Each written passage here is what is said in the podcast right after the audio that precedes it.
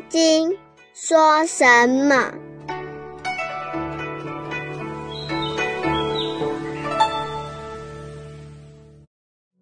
第六品，正信西柚分。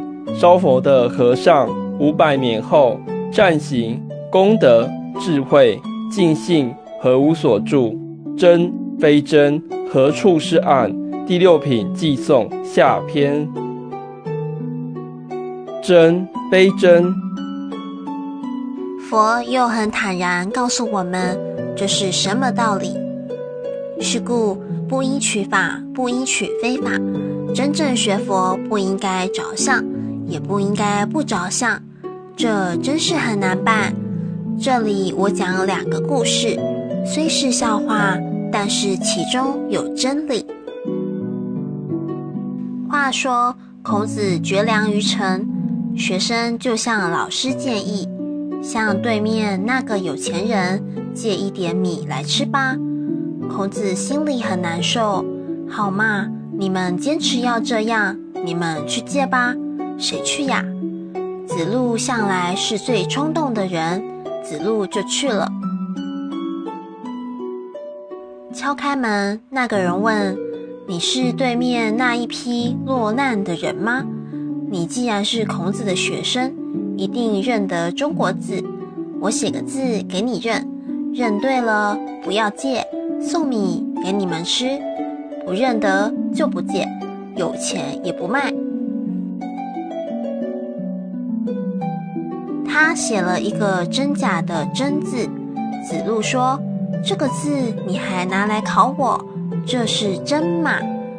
这个人把门一关说，你认不得不借。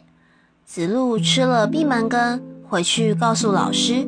孔子说，我们到了这一步，饭都吃不上的时候，你还认真个什么？不应该认真了。这一句话讲完，子贡说，老师呀，我去借。子贡当然比子路高明得多，又去敲门，老头子出来，又是写这个真字。子贡想到刚才子路为了认真吃瘪了，他就说这个是假字。老头子更生气，砰，把门一关。子贡跑回来跟孔子一报告，孔子说，哎呀，有时候还是要认真的啊。所以这个人很难做，认真不认真之间很难拿准火候，所以不应取法，不应取非法，就是这个道理，就是讲做人行为。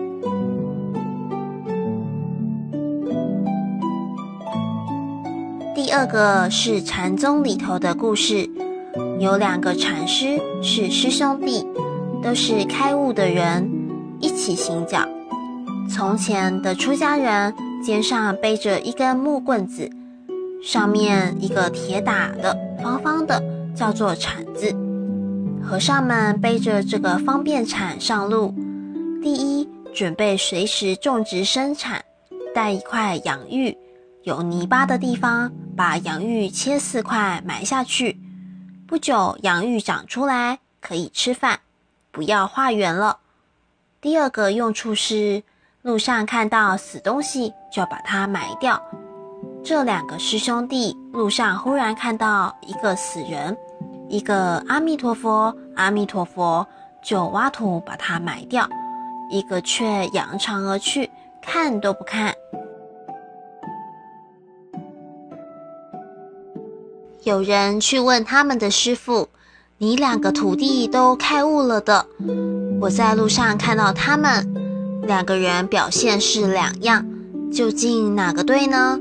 师父说，埋他的是慈悲，不埋的是解脱。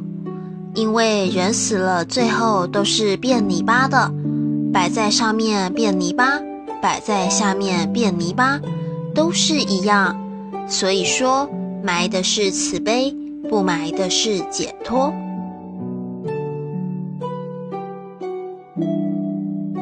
我们通过这2个故事的道理，了解《金刚经》告诉我们的一句话，应无所住，不应取法，不应该抓住一个佛法去修，落在某一点上就先着了相，就错了。你说我什么都不抓，所以我是真正学佛法，你更错了。有时候也要认真，所以不应取非法。何处是岸？以是义故，如来常说：汝等比丘，知我说法，如法欲者，法尚应舍，何况非法？这一段非常重要。佛吩咐弟子们，以是义故，由这个平常教你们的道理，汝等比丘，你们这些出家跟我的1200人，知我说法，如法欲者，我的说法像过河的船一样。筏就是木头捆起来过河用的木牌，你既然过了河，就上岸嘛。过了河还把船背起来走吗？没有这样笨的人。佛说我的说法都是方便，都是过河用的船。你既然上了岸，就不需要传了，所以我所说法如法欲者，这是个比方。法尚应舍，一切真正的佛法到了最后，像过了河的船，都要丢掉，何况非法？何况一切不是法呢？正法如果最后舍不干净，还是不能成道的，何况非正法，更不能着相了。这里佛讲得非常彻底。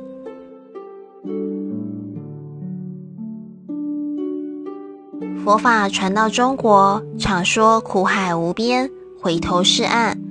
岸在哪里呢？不需要回头啊，现在就是岸。一切当下放下，岸就在这里。禅宗有个公案，有一个龙湖普文禅师，普文是他的名字，他是唐朝熙宗太子，看破了人生，出了家，到石霜庆珠禅师那里问佛法。他说：师父啊，你告诉我一个简单的方法，怎么能够悟道？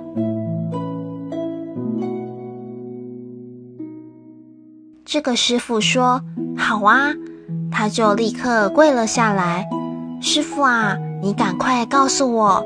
师父用手指一下庙子前的山，那叫暗山。依看风水的说法，前面有个很好的暗山，风水就对了。像坐在办公椅子上，前面桌子很好，就是暗山好。他这个庙子前面有个暗山，非常好。暗山也有许多种，有的暗山像笔架，是笔架山，这个家里一定出文人的；有些是箱子一样，一定发财的。石霜禅师说，等前面暗山点头的时候，再向你讲。他听了这一句话，当时开悟了。换句话说，你等前面那个山点头了，我会告诉你佛法。这是什么意思？才说点头，头一点，暗山自有点头时，说一声回头是岸，不必回头，岸就在这里。等你回头，已经不是岸了。有些禅师说，放下屠刀，立地成佛。就有同学问我，我说不错啊，可是不是你啊，你们连刀子都不敢拿，拿起来怕割破了手。拿屠刀的人是玩真的，真有杀人的本事，大魔王的本事，是一个大坏蛋。但他一念向善，放下屠刀，当然立地成佛。你们手里连刀子都没有，放下个什么啊？所以我们了解了这个，就应该懂得《金刚经》告诉我们法尚应舍，何况非法的道理。也许有人会说，《金刚经一切讲空，既然空了，什么坏事都可以做了，那可不然，善事都不可着相，何况坏事，坏事更不可以做了。下面是我当时所做有关这一品的偈子。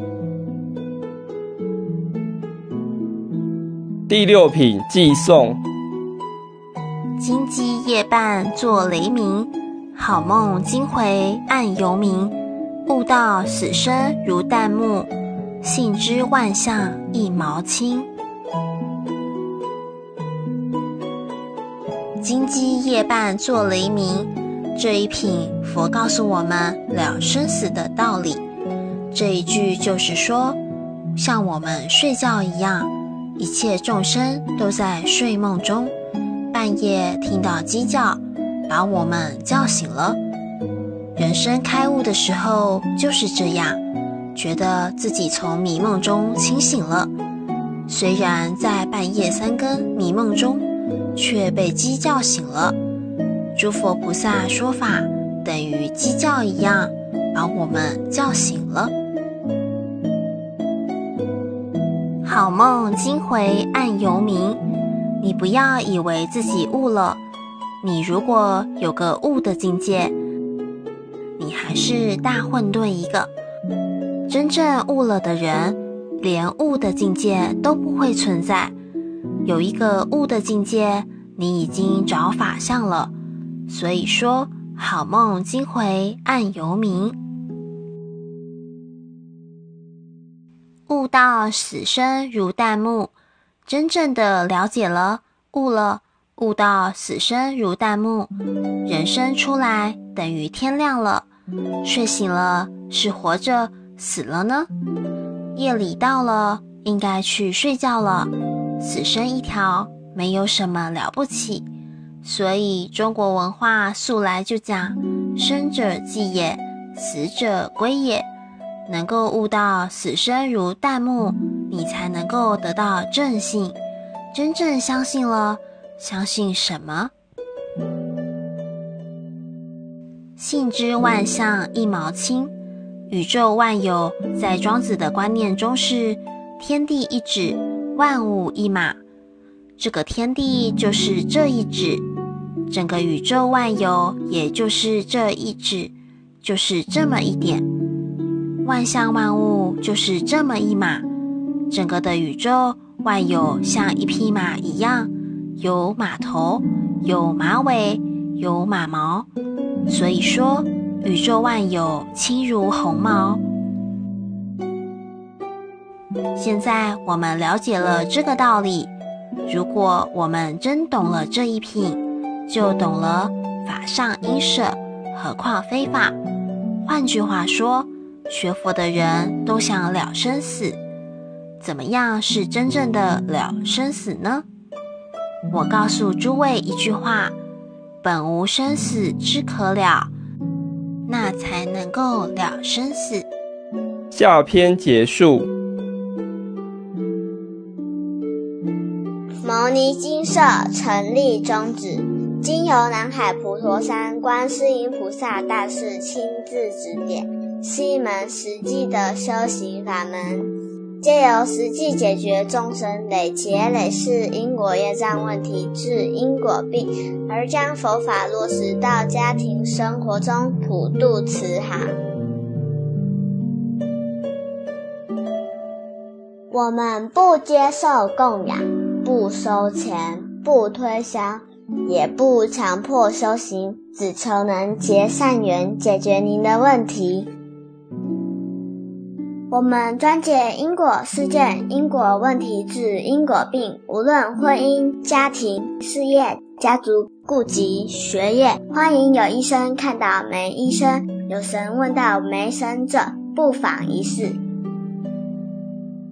牟尼精舍地址：台湾彰化县溪州乡朝阳村陆军路一段271号，只有星期天早上才开办祭事。欢迎来信电子信箱或搜寻牟尼精舍部落格。